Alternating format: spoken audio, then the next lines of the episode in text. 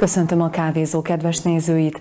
Mai adásunkban egy olyan magyar főnemesi család életét, munkásságát, művészetpártolását és mecenatúráját járjuk körbe, akik nagy szerepet töltöttek be Gömör vármegye gazdasági fellendítésében, de a történelmi Magyarország életében is jelentős szerepet játszottak. A stúdióban köszöntöm vendégünket, Barci Gyula művészettörténészt, a Krasznahorkai Vára Betléri Kastélymúzeum és a hozzátartozó kiszolgáló egységek egykori igazgatóját. Szervusz! Köszönöm szépen, szia!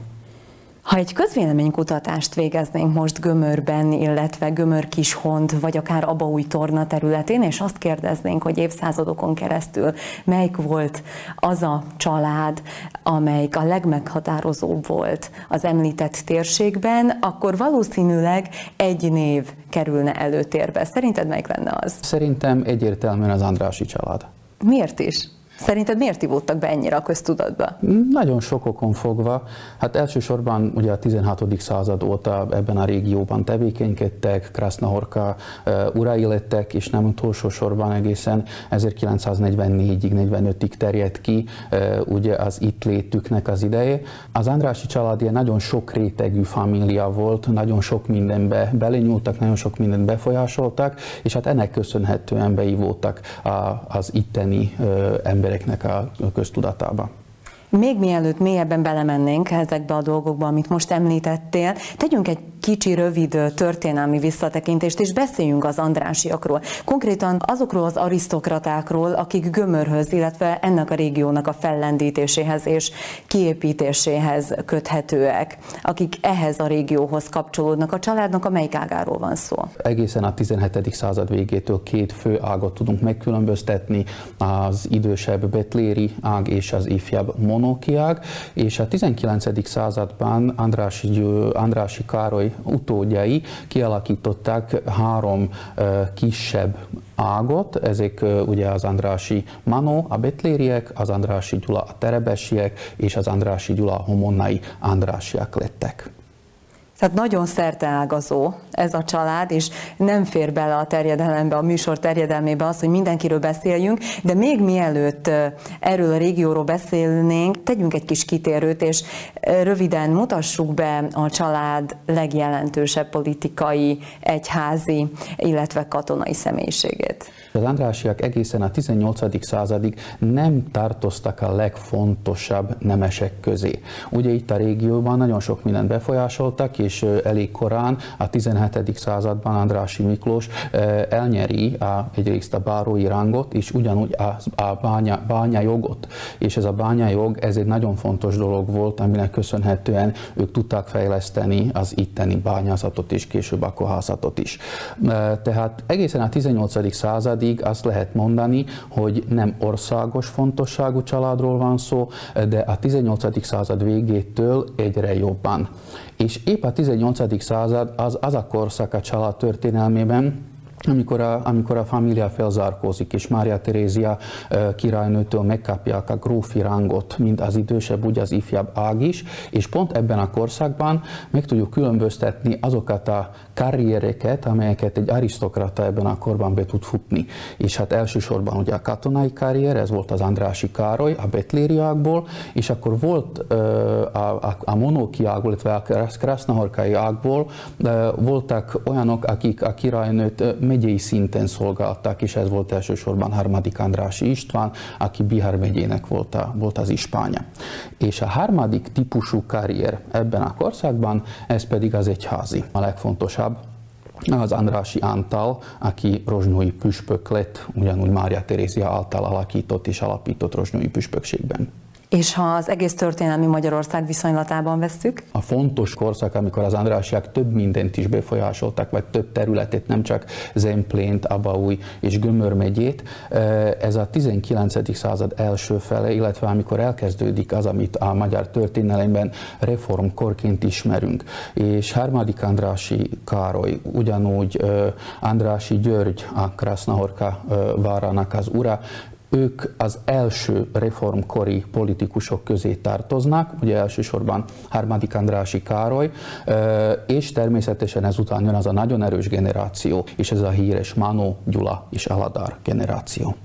Ugye miniszterelnök és külügyminiszter. Ez így van, Andrási Gyula, ő futotta be a legjobb vagy legnagyobb politikai karriert ebben az időszakban, ő tette a koronát Ferenc József császár király fejére, ő koronázta meg, 1867-ben miniszterelnök lett és később külügyminiszter, de nem csak az, ő, ő nagyon fontos diplomata volt, és ő azok közé, az emberek közé tartozott a 19. század második felében, akik valóban befolyásolták azt, hogy hogyan nézen ki Európa. És nem csak megjósolta, de tulajdonképpen a Nyugat-Európa felé építő kapcsolatokat, ezeket ő alapozta meg. Említeni kell természetesen a következő generációkat is, amelyekről egy picit kevesebbet tudunk, kevesebbet beszélünk, mint például Andrási Géza egy nagyon fontos személyisége volt a magyar közéletnek, a politikának és természetesen a sportnak. Hát egy nagyon fontos sportember volt, és a generáció, ami, ő, ami őt követte, ők is híres emberek voltak a, a második világháború előtti Közép-Európában. Kanyarodjunk akkor most már vissza Krasznahorkára. Kik lakták a várat, kik éltek a Krasznahorkai várban? 1578-ban Krasznahorkára a komáromi erődből Andrási Péter érkezik várkapitányként, és hát ő már akkor ebben a korszakban elkezdte a, a Krasznahorka vára megszerzéséért egy ilyen, egy ilyen folyamatot, mert ő, ő is érezte azt, hogy a családnak kell adni egy ősi fészket, már akkoriban a 16. században megfogalmazódott valami, ami később ugye főnemes nemességnek vagy arisztokráciának nevezünk, de ezeket a, ezeket a kezdeményezései, tevékenységeit csak az unokája tudta végbevinni 1642-ben második Mátyás, aki harmadik Ferdinándtól megkapta Krasznahorkát örök tulajdonba. És meddig lakták a várat? Tehát meddig funkcionált lakó, illetve vármegyei intézményi központként, és mikortól lett idegenforgalmi látványosság? Krasznaorka esetében azt lehet mondani, hogy egészen 1828-ig lakták. Tehát a 18. század felében, második felében, kb. 1760-ig Andrási Ferenc, Serédi Zsófia, bárónő fia lakta, és hát ő nagyon sok pénzt is fektetett a várt felújításába, és szépít építésébe, majd miután megözvegyül Andrási Istváné a Festetics Mária, elhagyja Monóki kastélyát és a kassai palotákat, és visszaköltözködik Krasznahorkára. És ez egy olyan precedens, amire nincsen példa más várakban, ugye a történelmi Magyarország területén. Festetics Mária minden bizonyal imádta Krasznahorkát, nagyon szerette, ez nem csak arról mutatkozik, vagy hát nem csak abból tudjuk, hogy a nagy tűzvész után 1817-ben a várat ő újítatta fel, hanem abból is, hogy a palotáit berendezte, ugye ott lakott, és eltett ilyen apróságokat, amelyek a szekrényeiben tulajdonképpen a mai napig megtalálhatók, ugye átvitt értelemben, mert a krasznaorkai gyűjtemények most Betlérben vannak, de megtalálható ott egy zsindé a régi várról, szögek a, a tető szerkezetéről, és itt tehát sorolhatnám. Tehát neki egy nagyon erős kapcsolata volt ezzel az épülettel, és hát ott is volt eltemetve, miután meghalt. Beszéljünk egy kicsit két névről, illetve két családtagról, kicsit bővebben. Az utolsó várúról, Dénesről és édesapjáról, Györgyről.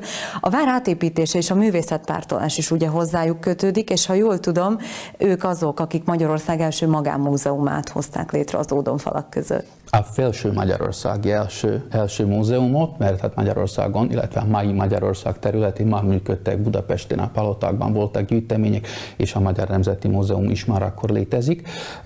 Andrási Györgyre, negyedik Andrási Györgyre és Andrási Dénesre gondolunk, de egy különbséget kell tenni a két karakter között, mert Andrási György egy nagyon szigorú, szigorú apa volt, itt céltudatos vállalkozó is a vasipárnak a felendítésén dolgozott, és nem utolsó sorban valóban a reformkornak a nagy politikusa és a társadalmi életnek egy nagy szereplője volt. Széchenyi István közeli munkatársa volt, ezt is meg kell említeni, és hát nem kis összegekkel támogatta a Magyar Tudományos Akadémiát, illetve a Nemzeti Múzeumot is, és hát nem utolsó sorban a Széchenyi Lánchíd építését. Hát mi gömörjek egy picit zokon veszük, hogy a Széchenyi Lánchíd csak Széchenyi Lánchíd, mert lehetett volna nyugodtan Andrási Széchenyi Lánchíd, és hogyha azt mondom, hogy két különböző karakter, hát a másik az Andrási Dénes, ő egy picit ilyen romantikus valaki volt, nem tudunk sokat róla, ez is nagyon érdekes, hogy ő közelebb áll hozzánk ugye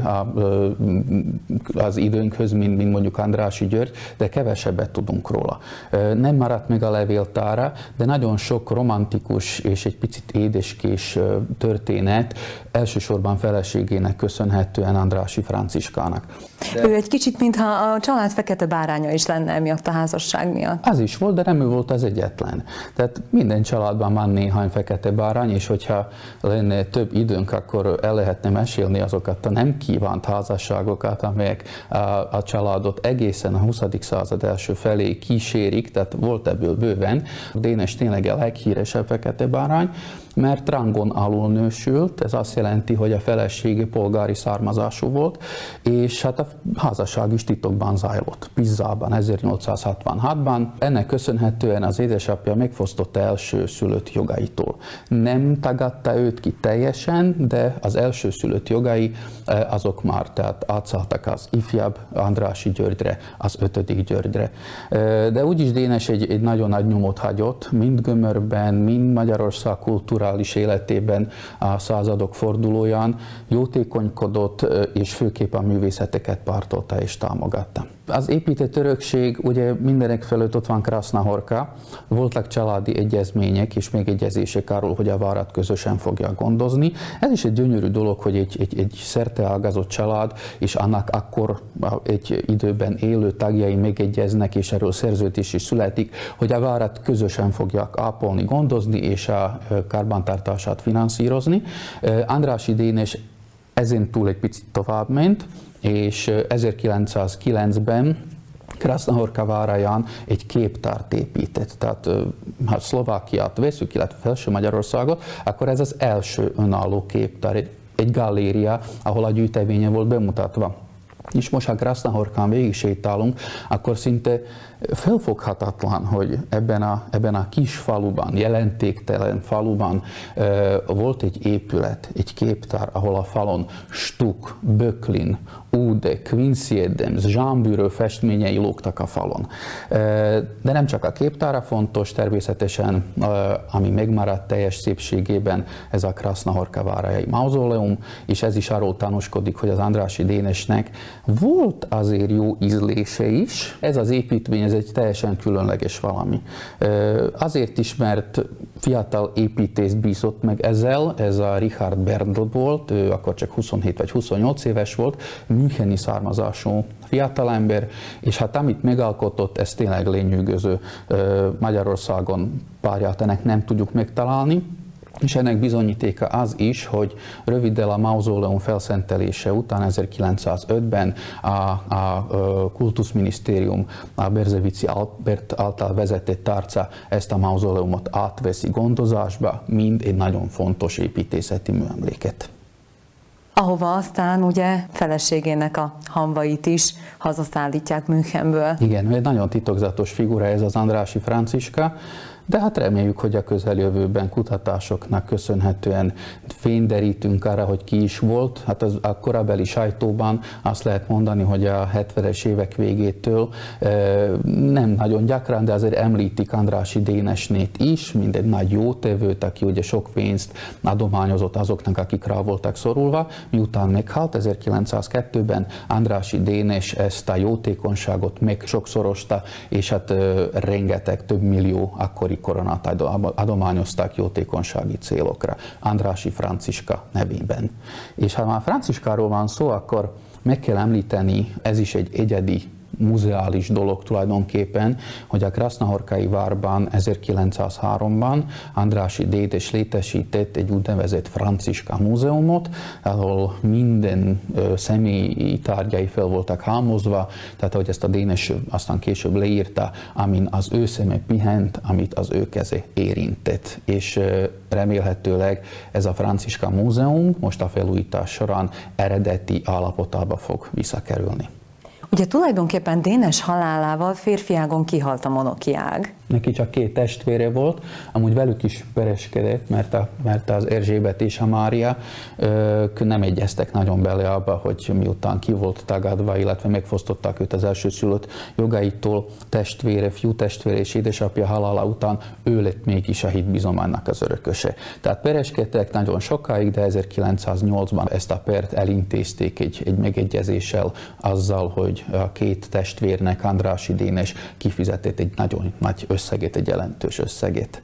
És Dénes halála után mi lett a vár további sorsa? Még a Dénes életében ő, ő tulajdonképpen a vár gondozását és hát tulajdonképpen az egész épületet is, mint ugye egy, egy, egy értéket átadott az idősebb Betléri Ágnak, tehát ők gondozták, de viszont a, a, a birtokokat Azokat részben az Andrási Géza utódjai örökölték, és részben pedig Andrási Dénes unoka öccse a Maldeghem Károly, és majd később Maldeghem Lajos, és a Maldeghemék, ez az pont az a család, akiről nem beszélnek sokat, és nem tudunk sokat, ez is egy grófi német család volt, és ők is Krasznahorkán éltek egészen 1944-ig.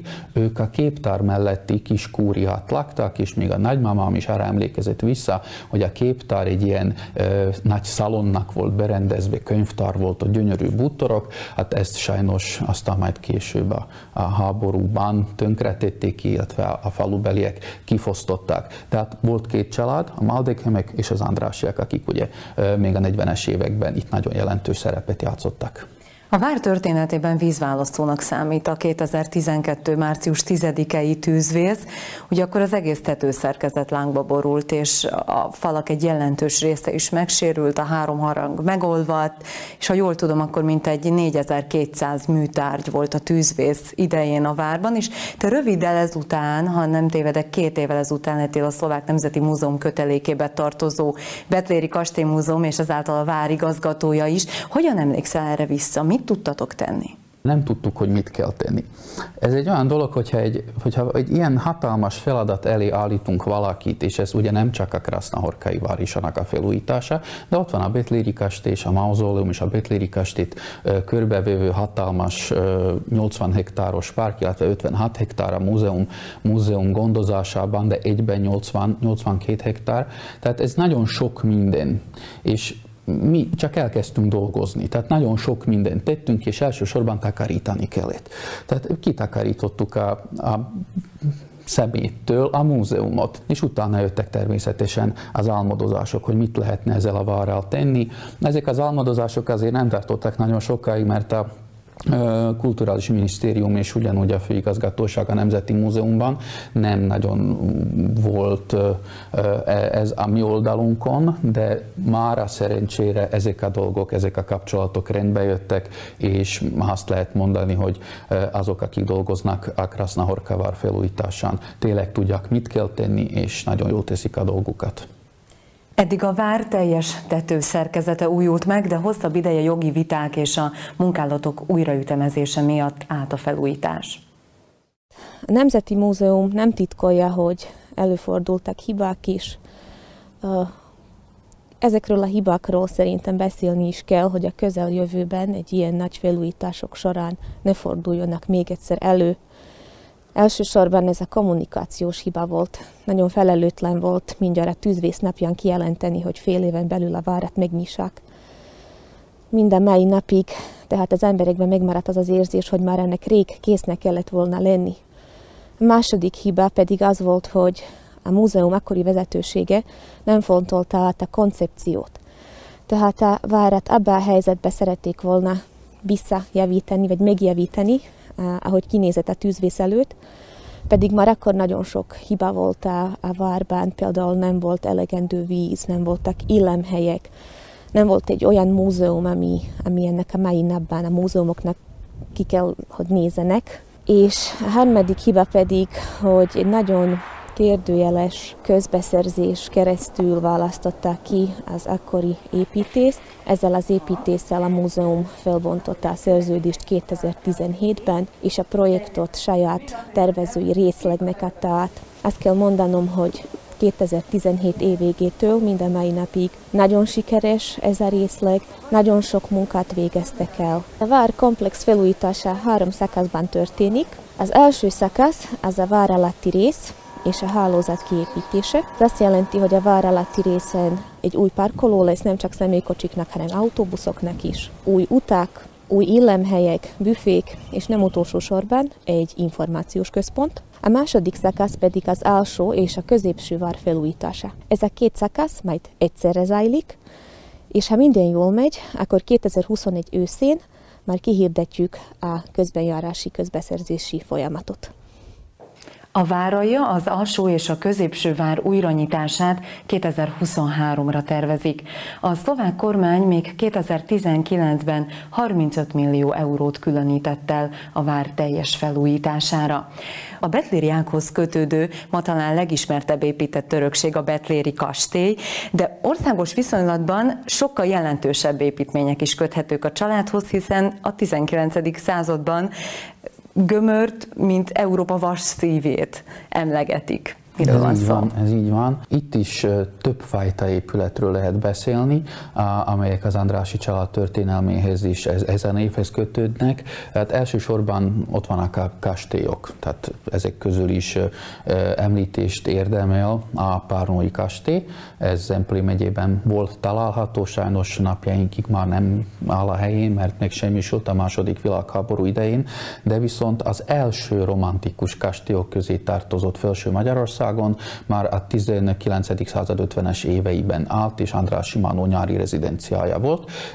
Egy nem azt mondom, hogy úgy nézett ki, mint a Betléri, de nagyon sok közös vonása volt a Betléri kastélyval, tehát Betlérben, amit csodálhatunk, kb. azt csodálhattuk volna a, a Párnói kastélyban is. Tehát Betlér az is egy nagyon fontos, nagyon fontos műemlék, ami napjainkig megmaradt. És hát azon kívül az ipari örökség. Az valami, ami, ami tényleg nem csak Szlovákiában, de itt szélesebb közép-európai viszonylatokban sem található, így összpontosítva egy helyen és ilyen minőségben, Tudni kell azt elsősorban, hogy az Andrásiak a külföldi kapcsolatoknak köszönhetően arra törekedtek, hogy üzemeik és, és mezőgazdasági vállalataik a legmodernebbek legyenek, és hát a legmagasabb szinten műveik azt, ami a feladatuk volt. A Dernői vaskohónak egy picit korábbi a történet, tehát ez már a 18. században kezdődik. Ezt is már az említett Festetics Máriához köthető, mert ő nagyon szorgalmazta ennek a Dernői üzemnek a, a felújítását, illetve nagyon sok pénzt fektetett bele, és természetesen a fia, Andrási György, aki a, aki a Lánchíd építésén is részt vett, tehát ő is nagyon nagy fejlesztést vitt végbe e, ebben a községben. Az Andrási család nem csak az ipari dolgokat biztosította, hanem a, a, az ott lévőknek, ott, ott lakóknak biztosította a kulturális életét, az orvosi ellátást, az iskoláztatást, tehát mindent. Ez egy nagyon fontos, egy ilyen komplexum volt, amiből sajnos már, már csak egy épület maradt meg. Minden esetre a történelem vasgrófként Andrási Manót ismeri, és ugye a gróf születésének 200. évfordulója alkalmából idén a Betléri Kastély Múzeum is Andrási Manó emlékévet hirdetett, és különböző tematikus rendezvények, illetve tárlatvezetések keretében mutatják be életét és utazásait, illetve ha jól tudom, digitalizálják és szlovák nyelvre fordítják az egyik legismertebb, vagy kevésbé ismert, de legértékesebb illusztrált könyvét, az Utazás Kelet-Indiákon című kötetet.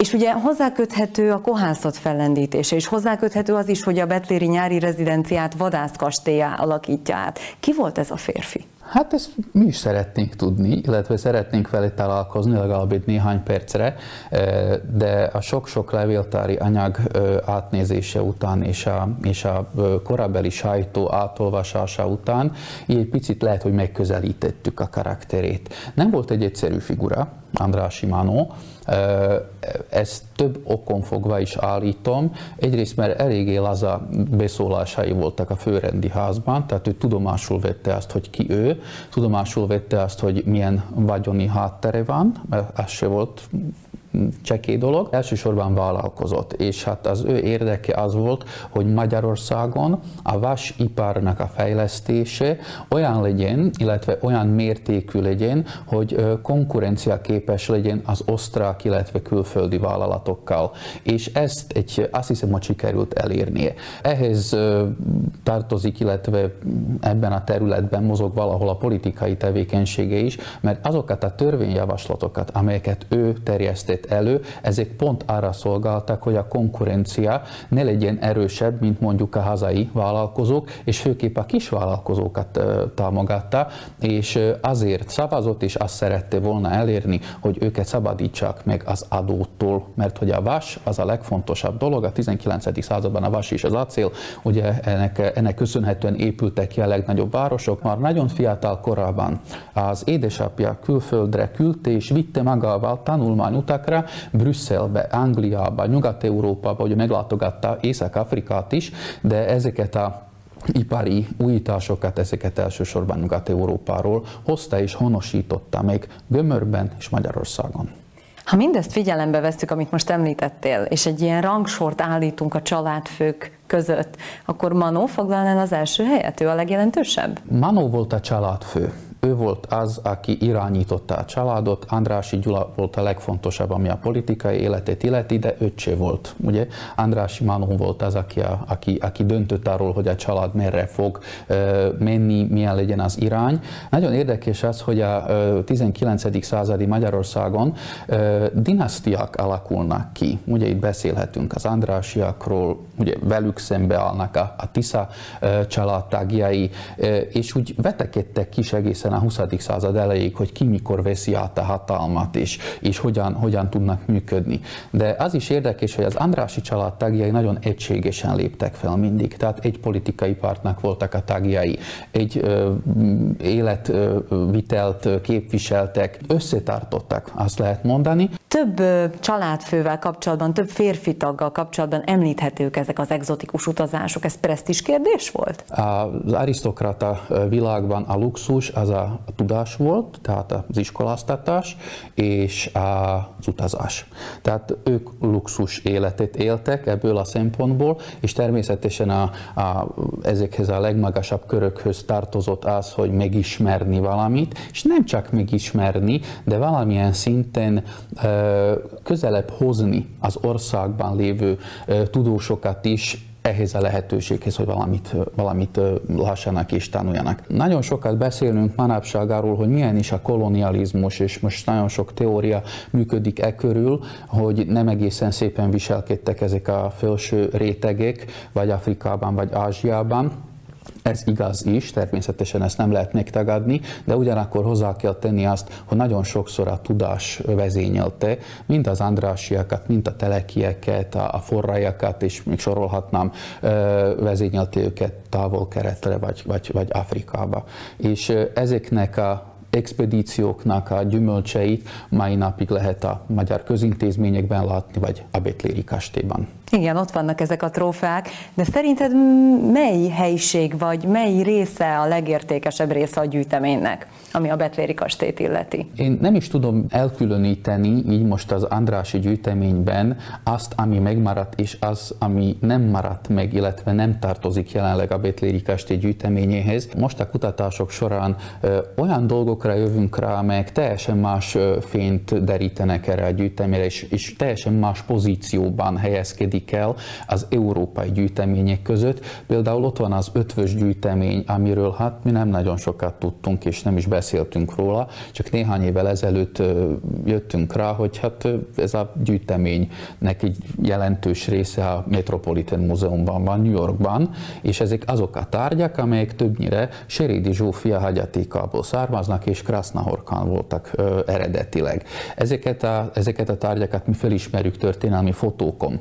A budapesti palotákból illetve, illetve a Betléri kastélyból. És egy másik dolog, ez is egy tárgy, ami, ami az Andrásiakról, mint egy nagyon gazdag és egy nagyon rangos családról mesél. Ez egy tiara, egy fejék, ami, ami Andrási Gézáné, Kaunic Eleonora fején volt egykor, majd később a többi Andrási grófnőnek a fején landolt ez a valami. Ez egy gyönyörű smaragdokkal és brilliánsokkal kirakott, kirakott ékszer. Ezt 1887-ben vásárolta Andrási Manó egy párizsi aukción, és ma a Louvre-ben van kiállítva Párizsban a francia királyi koronázási ékszerek között.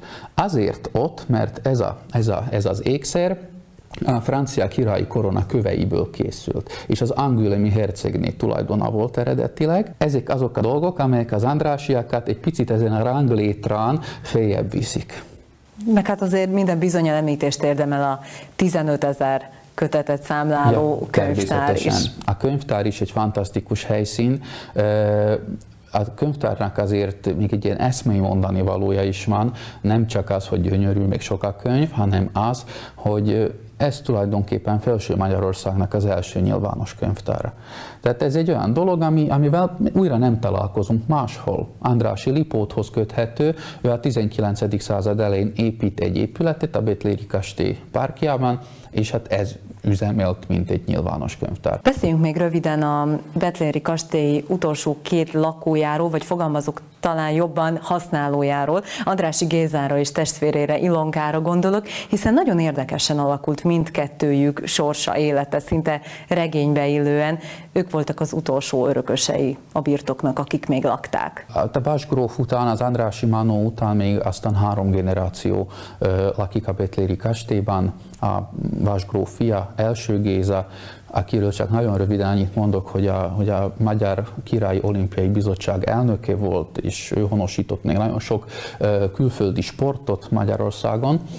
Majd később a fia második Manu és az ő gyermekei voltak az utolsó betléri, betléri grófok, a második Géza és a nővére Ilona grófnő. És hát tényleg az ő életük már a 20. században tartozik, és ez pont az a, az a történet és olyan sorsok, amelyekkel ugye ebben az időszakban nagyon sok helyen találkozunk ők nem voltak kivételesek azért, mert arisztokraták voltak, bár azt is lehetne mondani, hogy a családjuknak köszönhetően nagyon sok minden keletkezett Magyarországon, de ők azok közé tartoztak, akik segítettek a másokon.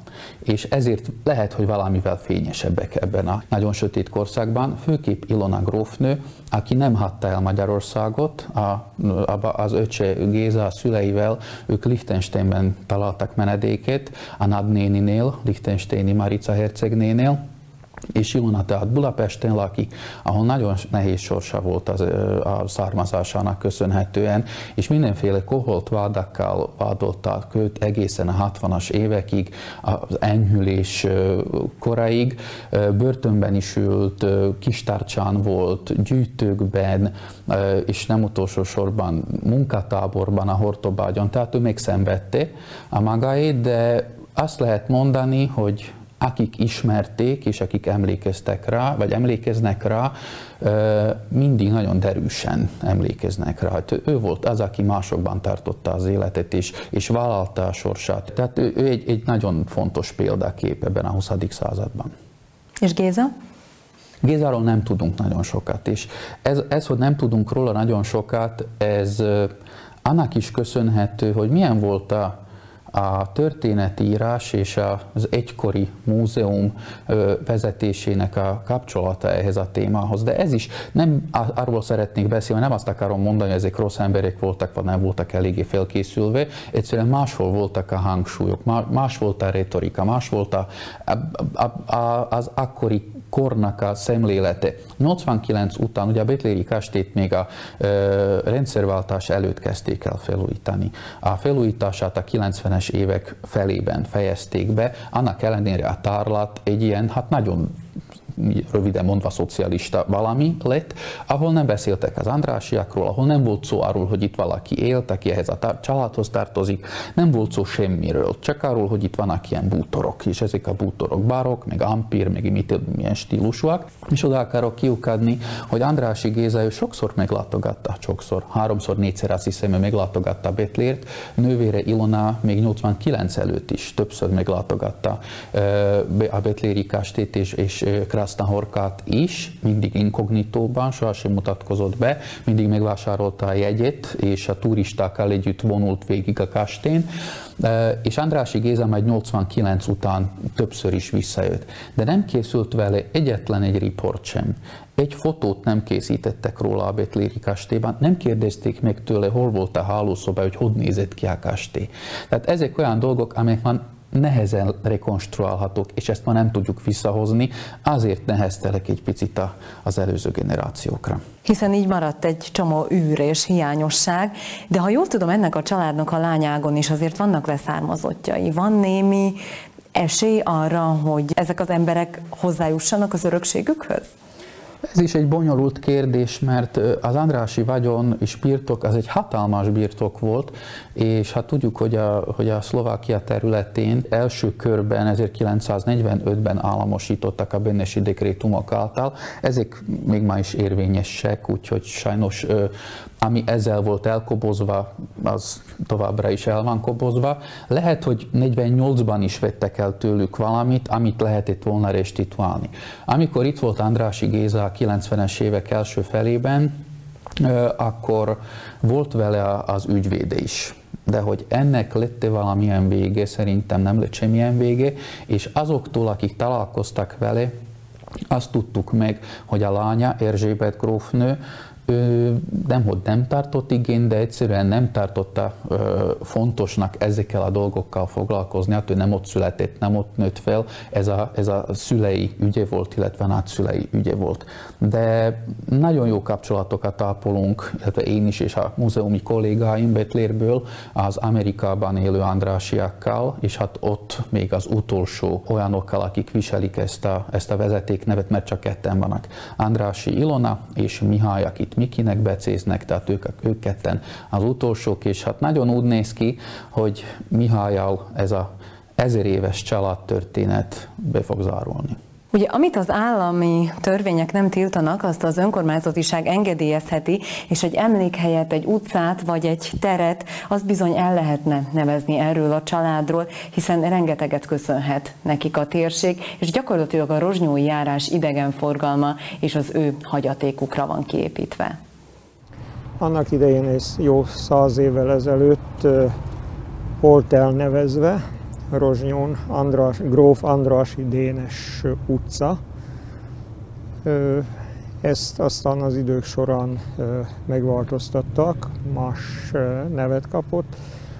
Először, először ugye az első Csehszlovák köztársaság idejébe megváltoztattak Berzéti utcára, azután, azután megint kis időre, ahogy Rozsnyó 1938-ban Bécsi döntés alapján visszakerült Magyarországhoz, így, így újfent visszakapta eredeti nevét, de hát aztán a második világháború után újra a terület visszakerült Csehszlovákiahoz, és hát akkor már egy arisztokrata családról nem volt méltó utcát elnevezni az akkori hatalom szerint, és hát aztán megváltoztattak Safarit utcára. Volna egy kezdeményezés, hogy legalább ennek az utcának a rövidebb szakaszát elnevezni újfent akar magáról a grófról, az eredeti elnevezés szerint, de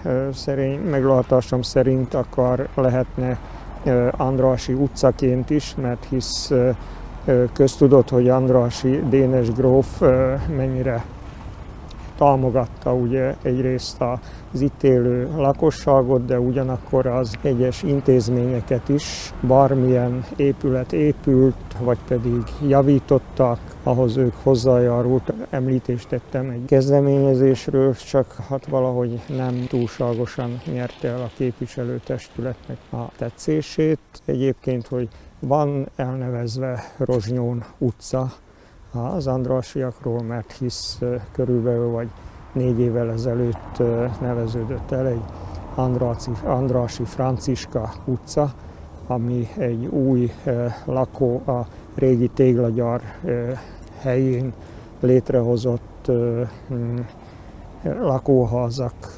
összességének a, a bevezető útja. Azért az andrásiaknak nem Rozsnyó szélén kellene utcákat elnevezni, hanem ők lévén a mecénási jellegüknél, és mintha a vidéknek azért jelentős családjairért, akik munkát adtak az itt élő polgárságnak, és segítették jóban, rosszban, azok azért megérdemelnék, hogy a történelmi városrészbe viselje legalább egy főutca nevüket.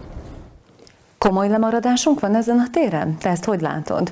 Én is része voltam ezeknek a kezdeményezéseknek, Andrási utcát vissza, vissza Rozsnyóra. A szlovákoktól is, hogyha megkérdezzük, hogy kik ezek az Andrásiak, akkor tudnak választ adni, és büszkék is. Lehet, hogy amikor e, ezekről az utcanevekről beszéltünk egykor több évvel ezelőtt, akkor lehet, hogy csak türelmetlenek voltunk, mert mindenek megvan a saját ideje, és azt hiszem, hogy egyre jobban beívódott ez a név, és az, amit itt, itt ránkhatták a, a szlovákok köztudatába is. Tehát van vannak, nagyon sok dolgok még van, amit el kell végezni, de nem olyan, nem olyan szörnyű, nem olyan rossz az állapot, ahogy, ahogy ez lehet, hogy látszik. Ez arról is mutatkozik, hogy mennyien látogatnak el a Betléri kastélyba, és hogy a oda látogatók turistáknak a nagyon nagy része szlovákaik, tehát szlovákul beszélnek, és derűsen hagyják el a Betléri kastély ajtóját, illetve kapuit, mert már nem zavarja őket, hogy magyar arisztokrata család. Tehát ezek a legendák, ezek kezdnek lassan,